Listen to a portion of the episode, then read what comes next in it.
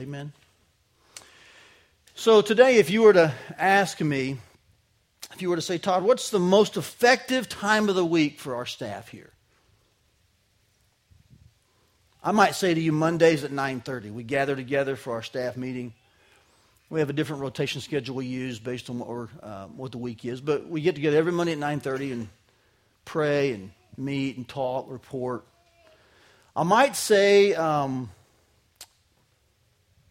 it's uh, maybe Monday afternoon when our teaching elders usually get together for study group and we look at several passages of the upcoming weeks and we kind of banter them and talk about them and investigate them.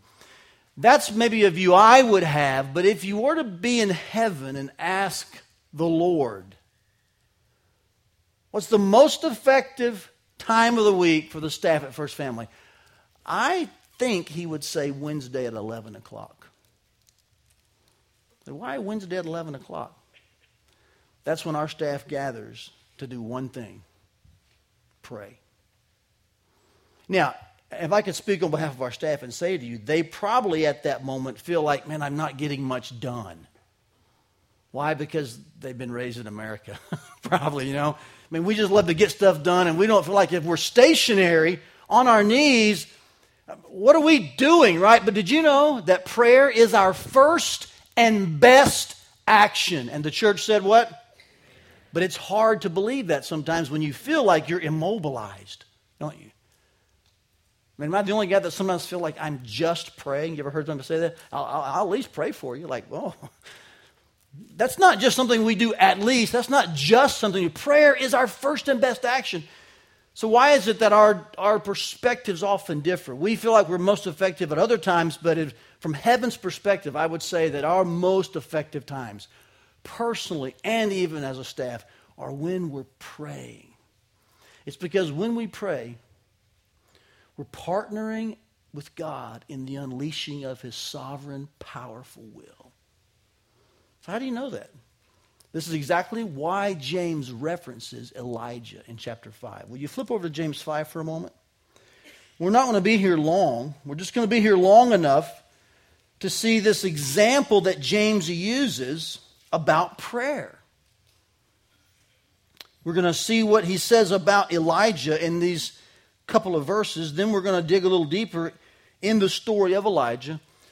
Today, especially when we're talking about prayer and we're going to see what Elijah would teach us about this issue. This is one of our timeouts in this current series. And here's what, here's what James says about Elijah. You'll notice in verse 16, I believe he kind of comes to the real culminating point of this last paragraph. Tony taught this passage last week. I'll not repeat that. You can go to our website and hear his message. I do think the word therefore in verse 16 brings us to kind of uh, the, the point of James about prayer. He says, So confess your sins to one another and pray for one another that you may be healed. In other words, prayer matters. And then he even brings another focus to prayer. He says, The prayer of a righteous person has great power as it is working. And then his next word is a name. What's the next word? Say it with me Elijah. So Elijah must be an example of someone who knows about the great power of prayer. Make sense? It's not hard to figure out. He says we should pray for one another. There's great power in prayer. And then he says, oh, and Elijah is one who knows about this. Here's what he says Elijah was a man with a nature like ours, and he prayed fervently that it might not rain. And for three years and six months, it did not rain on the earth. And then he prayed again, and heaven gave rain and the earth bore its fruit. Would you not agree with me? That's an amazingly powerful prayer if you can control the weather. now, there's more to that than, than that tongue in cheek comment. Because prayer is not our control, prayer is partnering with God as He unleashes His will and His control. But I say that to get the point here. James is saying, wow, you want, you want to see how powerful prayer is? Look at Elijah. He prayed, it didn't rain. He prayed again, it did rain. That's a lot of power, isn't it? So let's investigate that, can we? This mention of Elijah in James 5 is a reference to 1 Kings chapters 17 and 18. So flip over there and let's take a few minutes and look at the story of Elijah and, and the, um, narrative of the rain and no rain. And let's learn some things about prayer. My goal is to read just a few select portions from these chapters. I'm going to give you two aspects to prayer that I think these teach us from the life of Elijah, with a couple of action points as well. Then my goal is to maybe take some questions. I'll try to get done a little earlier than normal with the textual portions. We can take maybe more questions about prayer. Um, and then we'll close with maybe just a simple illustration of how prayer works. Uh, maybe a contemporary understanding or illustration of that. So here's the story, the narrative referenced by James. It somewhat begins in chapter 17. Look at verse 1 with me. 1 Kings chapter 17. Now Elijah the Tishbite of Tishbe in Gilead said to Ahab, and you recall Ahab was a very wicked king as the Lord, the God of Israel, lives, before whom I stand, there shall be neither dew nor rain these years except by my word. Now, now, he's just laying out this prophetic promise delivered by God through his prophet to the king. And so he delivers this, and then the word of the Lord came to Elijah and said, Depart from here and turn eastward and hide yourself by the brook Cherith which is east of the Jordan. You shall drink from the brook, and I have commanded the ravens to feed you there. So God is supernaturally now taking care of his prophet while he and the others wait for this promise of judgment, by the way, to be fulfilled. And so Elijah went and did according to the word of the Lord, and he went and lived by the brook Cherith. He was a camper, but he would have come to family camp for sure. He went and lived by the brook Cherith that is east of the Jordan, and the ravens brought him bread and meat in the morning, and bread and meat in the evening, and he drank from the brook. But if there's no rain for a while, what will happen? The brook will naturally dry up. This is what occurs. The author then tells us, and after a while, the brook dried up, indicating that there was no what? Rain. So, what Elijah prophesied, what God had declared would happen, came true the brook dried up because there was no rain in the land. And then all of the ensuing effects of that, from famine and agricultural issues, economic issues. Well, James says, and I think Jesus also says, that was about a three and a half year period. It got so bad that later in chapter 18, you'll just flip the page to the right, it was upsetting the king, it was upsetting the queen. It was a problem in Israel because when Elijah did show himself to Ahab, and we're skipping through several years here, but he shows himself to Ahab. Ahab says, Is it you, you troubler of Israel? Now, what that word means is this. Oh, the king is seeing the prophet. He says, Oh, so you're the reason we don't have any rain. You're the problem in the land. It's because of what you've said and what you've done. You brought this trouble. And what does Elijah say to him? He says, No, I, am, I have not troubled Israel, but you have and your father's house because you have abandoned the commandments of the Lord and followed the Baals. So he pinpoints the real problem. I'll say more in a moment about this, but the rain, the lack of rain, the fulfillment of God's word was in response to their breaking of the covenant. I'll go I'll get there in a minute. And so God punished and judged Ahab and the land and the people in order to bring them back. Okay? Did Elijah pray that this would come true and did was Elijah the means by which God accomplished it? Yes. But it was really simply a fulfillment of God's sovereign will. It wasn't Elijah's fault as the king was trying to blame him. It was God exercising what he had promised earlier in bringing his people back. We'll say more in a minute. Just understand, at some near, somewhere near the end, Elijah's getting the blame. He's showing himself to Ahab. This leads to a showdown between Ahab and his men, his prophets, and Elijah. And that's what we know as the story of Mount Carmel, or in Hebrew, Mount Carmel. So they meet up there, and you know the story. The 400 plus prophets can do nothing to distinguish the sacrifice on the altar.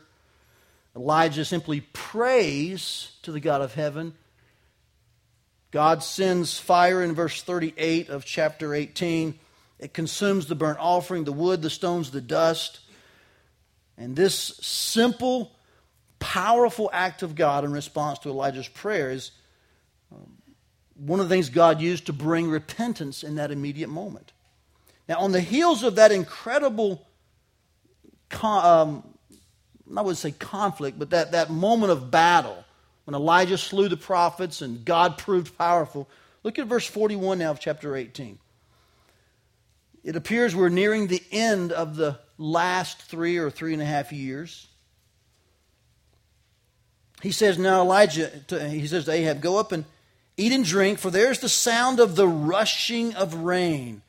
Elijah knew that now the people were returning. They were seeing God as powerful. His judgment had worked, at least temporarily. Now, they had not gone into captivity yet officially, but there were highlights and moments they'd return to God and then fall away again. This is one of the moments in which they did see God as the only God. You can see that in the first part of, excuse me, verse 27 of, verse 37 of chapter 18. And so he says, You go up, Ahab, and you're going to hear the sound of the rushing of rain. So it, it's going to rain soon. So Ahab went up to eat and to drink, and Elijah went up to the top of the mount of Mount Carmel, and he bowed himself down on the earth and put his face between his knees. That single phrase there should be circled in your Bible, and you draw a line to your margin, write James 5:17 there. Here's the exact reference that James is talking about. When did Elijah pray? This is the Old Testament reference to Elijah praying, bowing himself down on the earth and putting his face between his knees. By the way, heard a man mention this week, this is an interesting observation. That's a pretty uncomfortable posture for prayer, isn't it? I mean, to squat in that manner, to put your face between your knees, that's not exactly the most comfortable position, but here's the position he took. He prays, and he's praying for rain, even while he's assured it's coming. Verse 43 gives us more insight.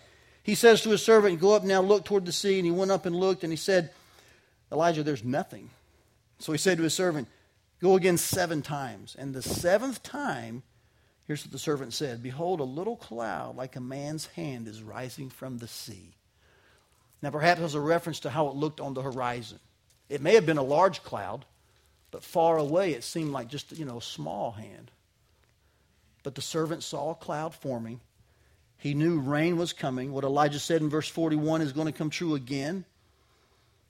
And so he says, You get word to Ahab, tell him this prepare your chariot and go down lest the rain stop you. You don't want to get flooded in, flooded out.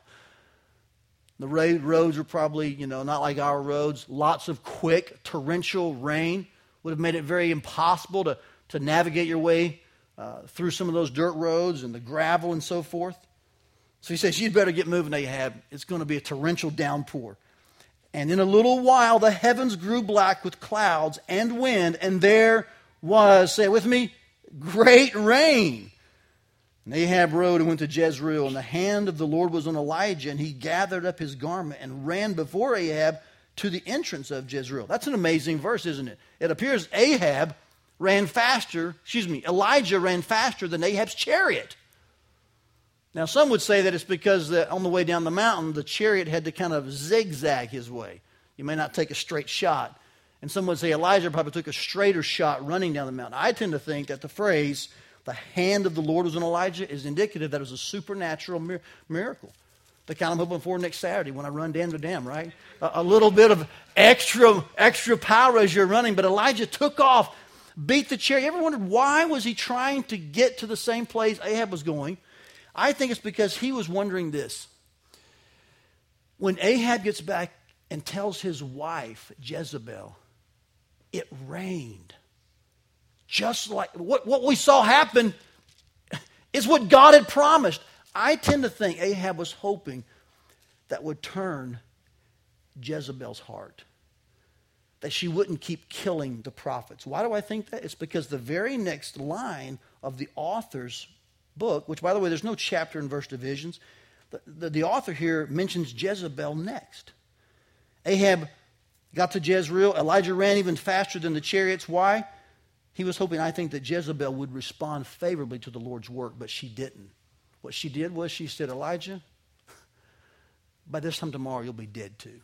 And we'll say more about that in a minute as well. But this is the story that James references, where Elijah prays that it will not rain in response to what he knew God's command was in Deuteronomy. It doesn't rain. And then a showdown with the prophets of Baal. God proves more powerful, most powerful. He prays that it will rain and it does rain. That's powerful praying. Would you not agree? This is the kind of praying James says is effective and it's powerful. So, what do we learn about prayer from these kind of narratives? From James, even one or two sentences about Elijah. What can we learn? I want to bring two aspects to you. One's going to be a little heady, a little seminary like, but just hang with me. You'll, you need to know this. One's going to be much more street level, shoe leatherish, all right? First of all, there's a theological aspect to, the, to prayer and the power of God that I want you to understand, all right? And we see this in Elijah's interaction with God and his participation with God in the fulfillment of God's will. Listen very carefully. I'm going to say things that at times you'll probably think that contradicts what you said earlier. How can they both exist? Just hang with me. I'll do the best I can to try to walk you through this. In Deuteronomy chapter 28, we have God saying to the Israelites, If you obey me, I will bless you. This is under the Mosaic covenant, all right? If you disobey, I will curse you. Part of the cursing, if you look at verses 23 and 24 of Deuteronomy 28, is this right here. Listen very carefully. He's speaking of if they disobey and how the Lord will send them curses. The heavens over your head shall be bronze, the earth under you shall be iron. The Lord will make the rain of your land powder. From heaven, dust shall come down on you until you are destroyed. In other words, there will be no rain if you disobey me. I'll use a famine, a lack of rain, to draw you back to myself. I believe that these years of no rain are exactly that. They're a fulfillment of what God promised in Deuteronomy chapter 28. They're part of the cursings that he said he would bring under the Mosaic covenant. Now, does that mean that Elijah's prayers were of no value? It doesn't. Does it mean that if Elijah hadn't have prayed, God would not have kept his word? It doesn't. Here's, here's the way we theologically explain this. Listen very carefully. Prayer is the ordained means by which God accomplishes his will. Say the words ordained means with me. Ordained means. You see, God not only uh, ordains the end of his will, he also ordains the means by which he accomplishes it. So when God said in Deuteronomy, if you disobey me, I will bring rain and I'll bring famine. There'll be no rain in order to bring you back to repentance. That's his will. That's his, that's his sovereign promise. So when they disobeyed, when they set up idols and they worshiped Baal, they gathered prophets to tickle their itching ears. When Jezebel killed God's true prophets, when all this was going on, God kept his word and brought a famine to bring them back. How did God accomplish that? He did that through the means of prayer. You see, He ordained both the end and the means. And if you think really long and hard about this, you'll find yourself in a wonderful place that will lead you to worship God. Why? Because you won't be able to figure all of this out. Okay? Because you may say to yourself, well, then do we really need to pray if God is in control and His will is sovereign and He's fully able to do what He wills. Uh, yes, we need to pray. Because you may think, well, I don't think we need to pray, but we do. Prayer is our active dependence upon God. It's also ordained by God as the means by which He accomplishes His will. So these are things that you have to kind of hold in both hands and say how they fit, I'm not sure, but God commands us to pray in order to, to see His will accomplished. And yet we don't hold God at bay or stop His will or leverage Him. Does that make sense? We're, we're, we're, we're, God's not our puppet, and prayer's not the string. And yet, do we pray for God to show his power? Yes. So I want you to join me in this boat of just realizing, wow, this is one of those theological areas that can, can sometimes be hard to grasp. the best word to use is the ordained means by which God accomplishes his will. Prayer is one of those. So, when God promised Israel that he would do whatever necessary to bring them back to himself, he did that through one of his prophets who prayed that it would not rain, and it didn't, and God's will in Deuteronomy was proven true as the people came back to him, at least temporarily. I hope that makes a little bit of sense to you and gives you some indication of the theological aspect of prayer and God's power. Let me give you some other examples in the New Testament. Do you recall when we were instructed in the New Testament to pray the Lord of the harvest that he will send forth workers into his field? On that, you should nod and say, Yes, I remember that. Good. Okay, right. That's what we're asked to pray. Notice we're not asked to pray um, interestingly enough, for the harvest, we're asked to pray that there will be workers for the harvest. So, will God bring every one of his family to the throne? Yes, without a doubt. He said, Jesus himself said, not one of them will be lost. We have great confidence that God will, will reap the harvest of the earth and collect every single person that's to believe. How is God going to do that? when the people of God pray that he'll send forth workers into his field. Does that make sense? Now, you can debate and argue how that fits all day long. I would much rather have you and I just take a posture of obedience and say, God has asked us to pray for workers in the field because that's his ordained means by which he will accomplish the ingathering of every single one of his children. Do you recall when Jesus instructed the disciples to pray one of the very first things he said to them was this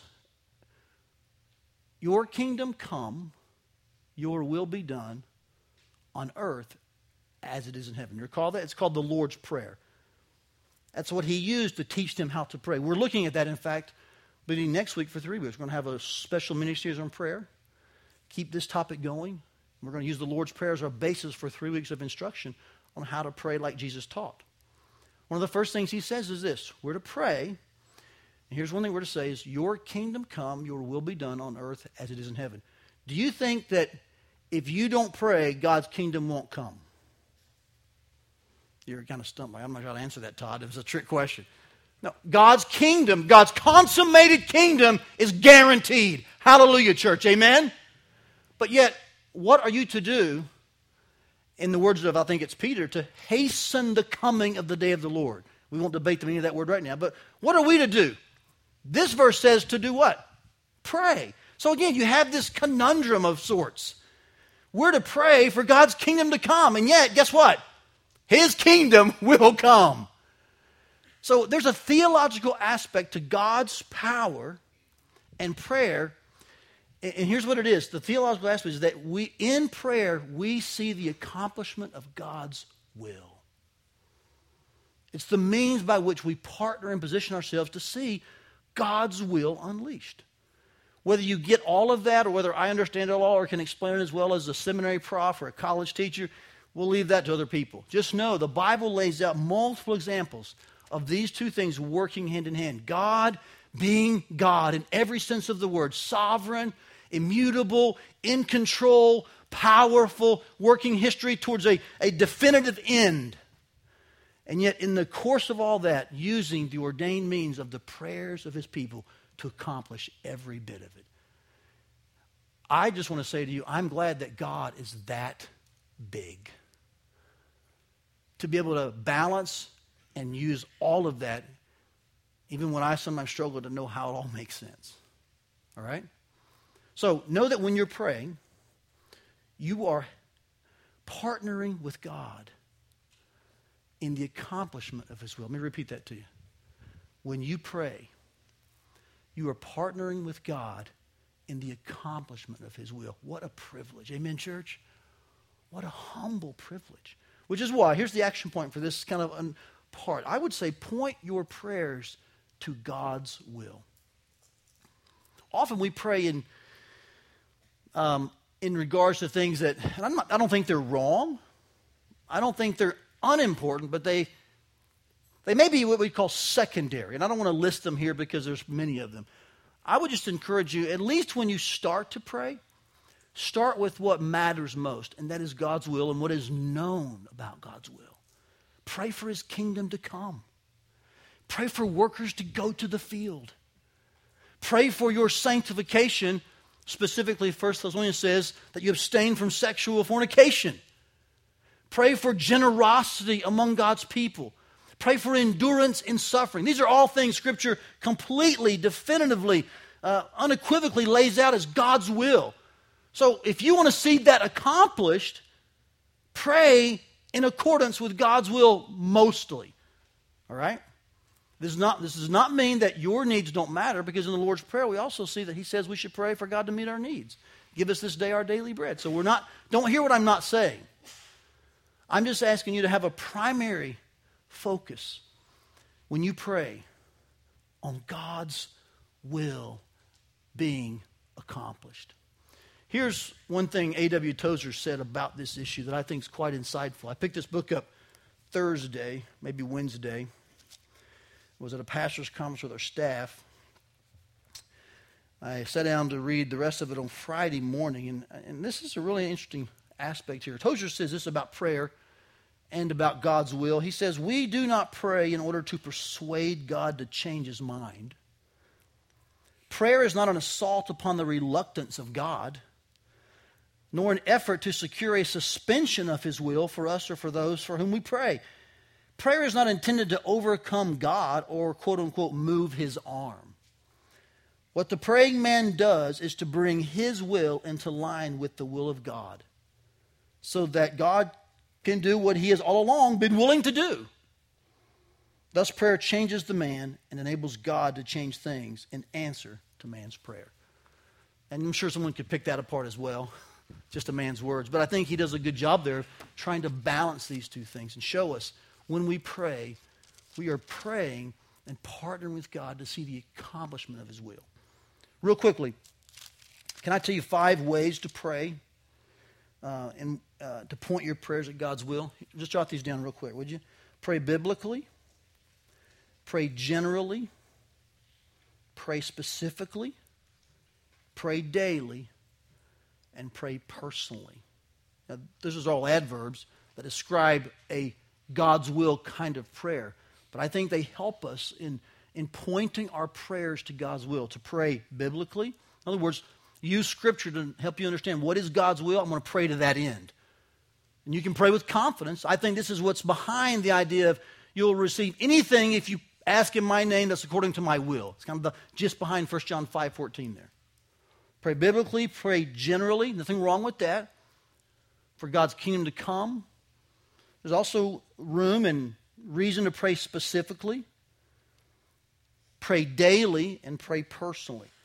Just each of those are ways that we can pray and point it to God's will. God, use me to work out your will. Let your will work in me in regards to sanctification, other things. So I just want to make sure you understand in Elijah's situation, he was personally involved, yes. He prayed that it would not rain, he prayed that it would rain, and God used that. His prayer was effective. James says it was powerful, but what was it powerful to do? It was apparently powerful to unleash what was already revealed as God's will. So Elijah, in no uncertain terms, partnered with God in the unleashing of God's sovereign will. So wrestle with that. Let it encourage you, think through it. It's the theological aspect of prayer and God's power. There's one that you'll probably smile more about because right now your faces are pretty grimaced.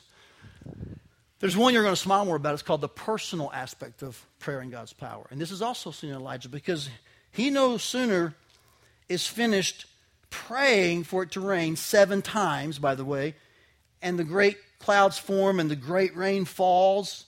This happens. We're no sooner through with that than Jezebel says, I'm going to kill you.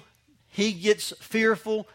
And a little over a month later, we find him in a cave, verse 9, lodged there, running from Jezebel and Ahab and fearful that she's going to keep her word and kill him. It's about a month or more after this showdown, after the rain. And notice what happens.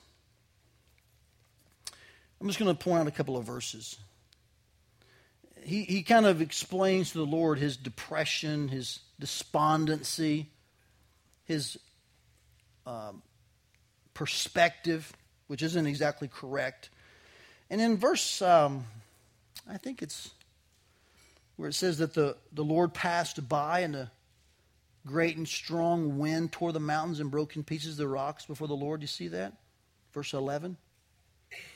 But the Lord was not in the wind. After that, an earthquake, then a fire. See, God wasn't in any of those. Here's Elijah now standing, wanting to see God. And, and God's not any of these great and powerful acts that were reminiscent of the Mount Carmel situation. God wasn't any of these the earthquake, the fire, the wind.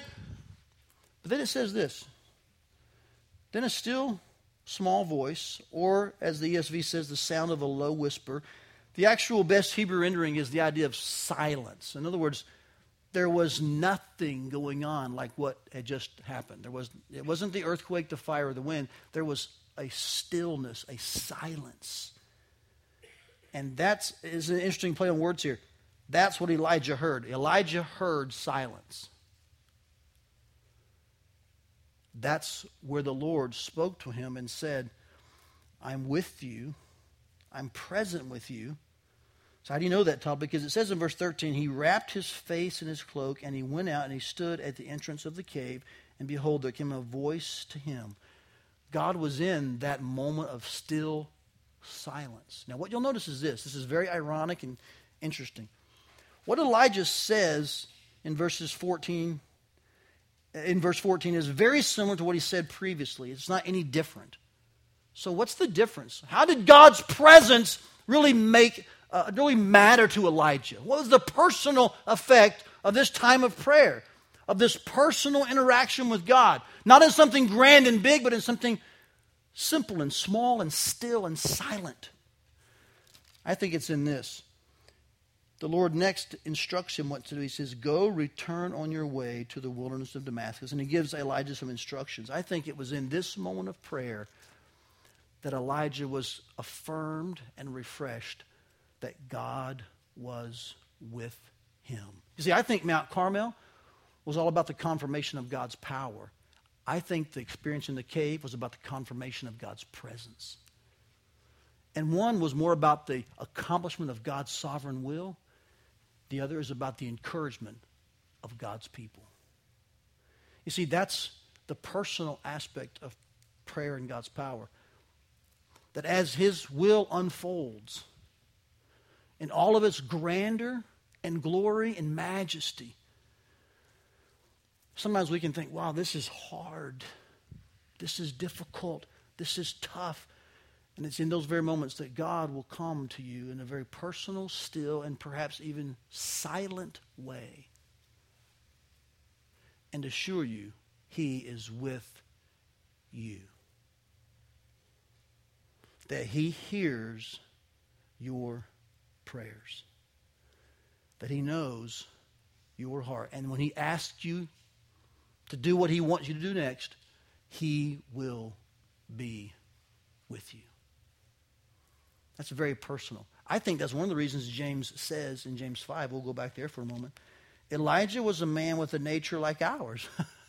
like he was prone to times of despondency, perspective that wasn't exactly right. And yet he prayed and God did incredibly powerful things. And yet that same Elijah knew this God was very personal. And in a cave all by himself, on the run for his life, God met him at that moment of need. Said, I'm with you. You continue to obey. I am with you. Prayer is that place in which we realize, watch this, God is with us. I love the way the Great Commission ends, by the way. You know, it's the command we've been given, and it's how God will, in one sense, just unleash his will as we make disciples of all nations, right? But what does the last phrase say? And lo, I am with you always. So as we're involved in the unleashing and outworking of God's will, what does God promise? To be with us. One of the ways we are assured and, and aware of his presence is in prayer. Let me ask you a question. Is personal private prayer with God part of your normal life. And I'm not asking for an amount of time, I'm not necessarily asking for a place. There's all kinds of different opinions on that. I'm just asking over the overarching principle. Do you and God spend personal time together? Talking. Do you pray to God in secret? That's how Matthew, Jesus actually referred to that. Matthew records it. When you pray to God, go to your closet and pray in secret, and your Father who's in secret will hear you. He'll reward you. I was amazed what Luke 5 16 said to me this week. It, it, it's a moment when Jesus Christ is just pressured by lots of crowds, and it says that he, he left the crowds, and then there's an interesting word. He says he, he left the crowds and went away to a desert place to pray, as he frequently did. Now, to be frank with you, we don't have a lot of those recorded in the New Testament. We have a lot of the, the stories about God unleashing his will, correct? Healings, deliverances, um, Christ's journey to the cross. The, the authors, the writers chose to record for us that which was important to understand for Christ's mission. But that little phrase is interesting. Tucked away inside all of these stories about God's will being unleashed and, and proven is the simple phrase that in the middle of all that, Jesus Christ frequently left the crowds and found a quiet place to pray. Man, I, I was reading that and just convicted. I tend to run towards the crowds. Are you that way? If it's busier, it's better. Man, if we're if it's larger, it must really be God's hand. And hey, if I'm not feeling good, let's find some people to hang out with because I'll feel better. They'll make me feel better. And you have all these thoughts about, but Jesus actually found private times with God in prayer as the source for his encouragement and refreshment. It's exactly what Elijah did. God met him in this private, still place. It's what David did in 1 Samuel 30. A tragic, very tough story. When no one else could appeal or, or help David, it says that David refreshed himself in the Lord. I want to challenge you as your pastor. Here's an action point for you pursue private times of prayer. I realize I'm barking up a tree here that's very difficult. Most of us, if we were to quantitatively write down how much time we pray privately, it perhaps would be in single digits. Even right now, you're like, man, I'm not sure I want to talk about this subject.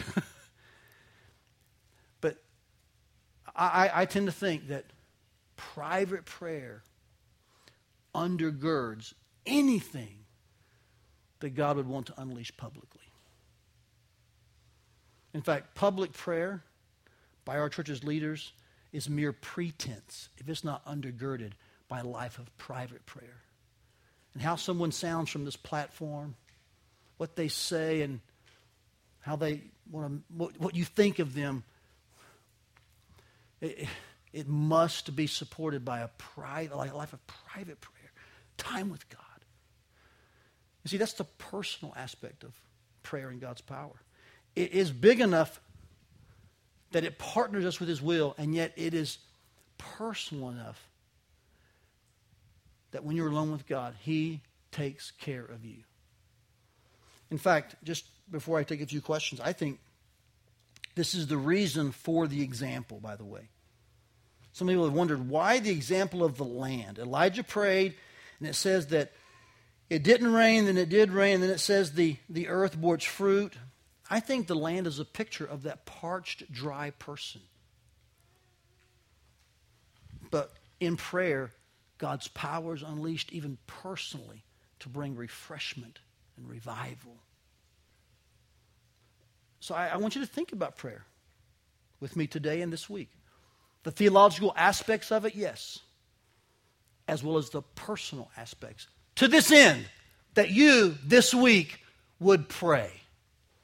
What good would it be to learn about prayer, even its deepest mysteries of finite beings interacting with an infinite God, or even its personal aspects? What good would any of that be if at some point today, Tuesday or Friday or any day in between, we don't take a posture on a knee and say, God of the heavens, let's talk. I want you to pray. Our elders, our deacons, our staff, we want you to pray. This is why we learn about prayer. Amen. So that we not only hear God's word, but say it with me, we do it. So, in a single sentence, can we wrap a lot of this up? Here's what I'd say is a good way to kind of summarize some things about Elijah from 1 Kings 17, 18, 19, as well as James 5. Read this with me. Prayer positions us to partner with God in the powerful unleashing of his sovereign will. That powerful unleashing, it's very personal, no doubt. God will minister and affirm his presence to you, and yet he will work mightily through you and around you. And prayer is the position that, that, that enables us to partner with God as he unleashes his powerful sovereign will. Let's take a couple of questions if we have any. Good, we have two, Jill says. Let's see what happens here in this deep uh, subject for sure. How do you keep your mind from wandering while praying? Okay, no verse tells us, but let me tell you what I do. Uh, so this is an opinion, but it's one that is proven effective through experience, all right? Um, I talk just above a whisper. I think one of the transformative moments in my prayer life was when we were living in Georgia. I don't know if Julie remembers this, but we had a. Um, uh, she remembers living in Georgia. I mean that. I was. She didn't remember this exact moment, but we had a, a room that um, Bethany, uh, Bethany's crib was in, and so sometimes I'd go in there and there's a, a place I could pray, and so I would just kneel there and pray silently, and I'd always find myself sleeping we only had two kids then. They were both little, and we were very active. And sometimes I was tired. It was early, and you know, when you're when you're a parent, often the early mornings are the time when you have a little bit of time to yourself. But I would just always fall asleep. I think, man, I'm, I'm the worst. I'm the worst Christian, the you know most rottenest saint. And and then I began to to just say my prayers and speak to God just above. I could hear myself just above a whisper, and I didn't fall asleep anymore. And so I just have always prayed that way since that day. It also helps this it will not only keep you from sleeping, hopefully, it will make you much more aware of your sinfulness. See, when we're praying in our minds, um, you, you don't know how depraved you really are, I don't think. But say out loud what you thought about that person that moment of lust, that thought that entered your head. Let your ears hear that vile, sinful moment. And then when you realize, man, I, am a, I'm a wicked, I'm a wicked sinner that God, by His grace, has bestowed grace upon. And then you realize that in those moments, God's grace is enough to just forgive and to cleanse you from all unrighteousness. 1 John 1 9, if we confess our sins, he's faithful and just. And suddenly, in those moments of just whispering your prayers, both confession prayers as well as um, you know requests and stuff, it, it does something to your awareness of your own condition and to the holiness and majesty of God. So, a lot of good things happen when you stop praying in your mind, so to speak, and pray just above a whisper. You can't always do that in public gatherings but I doubt you're going to fall asleep too much in a public gathering. Hopefully not, right? That's just an answer to the question. I keep my mind wandering from praying, or while praying, by simply speaking just above a whisper to where you can hear yourself. All right? By the way, while I'm on that question, let me say this. It's not about wandering, but if you ever want to know how to teach someone to pray, I would encourage you to actually pray with them. When the disciples asked Jesus, Lord, teach us to pray, what did he do? He actually prayed. He gave them a model prayer. Maybe this morning we should have just said, okay, we're going to pray to teach you how to pray. I don't know. Instead of preaching about prayer, maybe we should have prayed. I'm simply saying that this same idea of praying out loud is one of the best ways to learn how to pray, to teach your kids how to pray, and to keep your mind from wandering while praying. And um, so I just pray out loud every time you can. There's an answer to the question. Is there one more, Jill? I knew this was coming. This is an if question. I always struggle on these, I'm sure. If prayer is ordained by God as the means to accomplish His will, is it theologically incorrect to say things like, I didn't pray, but God would have done it anyway?